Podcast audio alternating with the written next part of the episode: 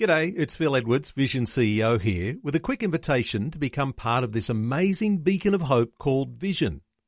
Together we can put our love into action to help people of all kinds build or rebuild their lives on the truth of God. Please consider the part you can play during our upcoming Visionathon appeal, remembering that it's your support that makes Vision possible, including this podcast. 2020, bringing a biblical perspective on life, culture, and current events. Weekdays on UCB's Vision Radio Network. Find out more at vision.org.au. Ron Ross is our Middle East reporter and he's joining me on the phone once again for this week. Ron, not good news. We saw yesterday we started the week with the news of those 30 Ethiopian Christians slaughtered by ISIL militants.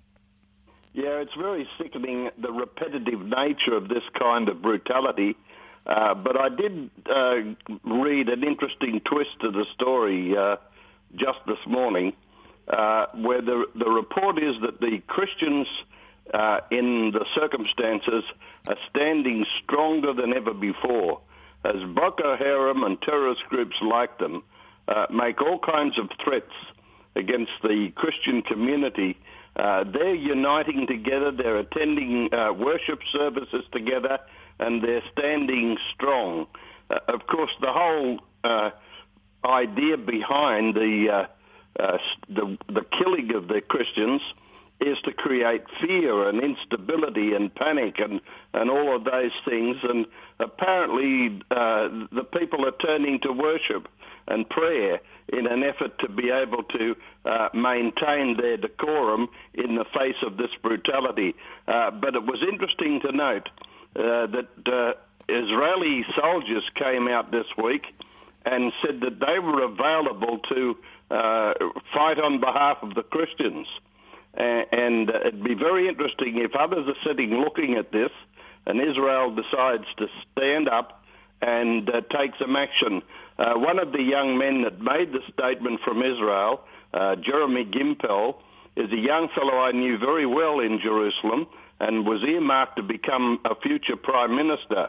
He's a decorated soldier. He was a, a, a leader of men in the Israeli army, and his uh, group won award after award uh, in the face of the enemy. And he's calling for a rally in Israel to defend the Christians. So it will be interesting to see what develops. That's right. And of course, we need to continue to pray for people in these regions that are under continued attack. I don't think we quite appreciate it, do we, here in our comfortable little section of the West, just how dire things are. No, uh, it worries me that uh, our kind of Christianity is insulated.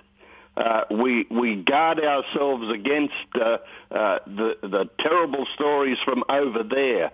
But uh, uh, we only have to keep our eye on the news to know that it's coming here, and sooner or later we're going to have to face the truth. That's right. Now, talking of happenings in Israel, what's the latest with uh, Prime Minister Benjamin Netanyahu there? Well, he's been trying to form a coalition government in the uh, legal time uh, and had to meet with President Reuven Rivlin uh, this week to ask for an extension uh, because the negotiations have become so tense. He's now been given until May 7 to complete negotiations and establish his new government. He made a statement saying we've moved forward and we're well on our way, uh, but he wants to be in a position uh, to create a stable government. And the President, Rivlin, made the same statement. He said the nation as a whole is eager for a government that can make decisions. And so Netanyahu is trying to finalise arrangements right now uh, to bring forth a stable government that can deal with the uh, many crises uh, that the Israeli leadership has to face. Few expect it to come to a, uh, another election. Uh, a 67 seat right wing government seems to be the most likely outcome, but uh, different factions are wanting senior seats in the cabinet, uh, and that's the basis of the discussions. Sounds like it could be a very long two weeks. Yes, it will be a difficult one. And of course, Israel has their Remembrance Day coming up, don't they? Is that tomorrow? April 22nd, yes. Uh, and it was interesting, they've started uh, the remembrance services. The Defence Minister, Moshe Ya'alon, lit a candle of remembrance on Sunday in honor of Israel's 23,320 fallen soldiers and civilian victims of hostile action. He said on Remembrance Day, the Israeli nation as one big family bows its head and unites with the memories of all the fallen of Israel's wars as a moral obligation to those who in their death commanded us to live so that we may be worthy of them. And uh, they will rem- uh, mark their Remembrance Day for soldiers and victims of terrorism tonight and in honour of 116 recently fallen soldiers and civilians who lost their lives in the last 12 months. And of course, our Anzac Centenary is coming up. Australians uh, far and wide travelling to Gallipoli to take part in those ceremonies over there. Yes, and it's uh, uh, it's going to be a, an inspiring time for many people. Uh, but there is a report come out of Turkey that I uh, really concerns me. Uh, it talks about the uh, churches in Turkey are on the verge of extinction. Uh, an article by Walter Flick, a scholar of the International Society for Human Rights, says Christians are certainly seen as second-class citizens in Turkey. A real citizen is a Muslim, and those who aren't Muslims are seen as suspicious.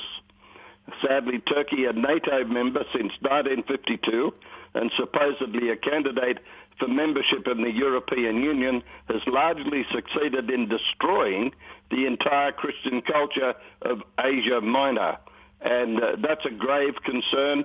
Some wonderful historic places have disappeared.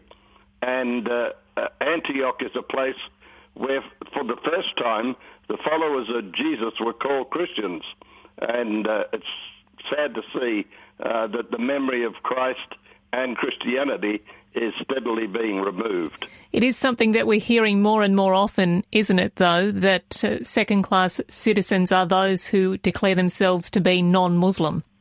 Yeah, they're, they're, known as dhimmis in the Arab world, and you have to pay a tax uh, to, to get any uh, uh kind of uh, representation or survival in the community and uh, you're treated as about one tenth the value of a Muslim. So it's a difficult place to be. Now, speaking of all things Gallipoli, of course, there is a word, isn't there, that the basis of the modern Israeli army was actually formed at Gallipoli by a, a Jewish unit.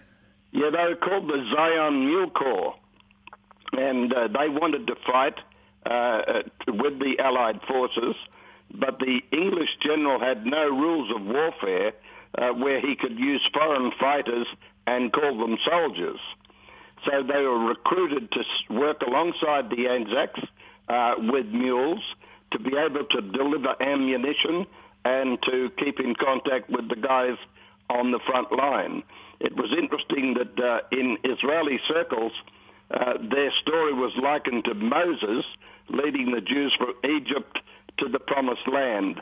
And incidentally, uh, a number of rabbis spoke to me in Beersheba uh, years ago when we were uh, at an Anzac Day ceremony there, and we're recording the, the, the, the light horse. Uh, and they said to me, Do you know, Pastor Ron, do you know uh, how God used the defeat at Gallipoli? And I asked them how that happened, and they said God allowed the defeat in Gallipoli so the Australian Armed Forces in World War One would come down and liberate Israel. And that's what they believe the Australian Armed Forces did in the great vi- uh, victory in Beersheba with the Light Horsemen. And so it's amazing that uh, the leader of the Australian Armed Forces in World War One was General Sir John Monash, who of course was a Jew. So we have very close connections with the Jewish people, and that's remembered uh, by many of us Anzac Day. And whatever you're up to on Anzac Day, Ron, an early morning service or one later in the day, enjoy the commemorations, won't you? I will indeed, always do. Like what you've just heard? There's more great podcasts, or you can listen to us live at vision.org.au. And remember, Vision is listener supported. Your donation of any amount will help us continue connecting faith to life. Learn more or donate today at vision.org.au.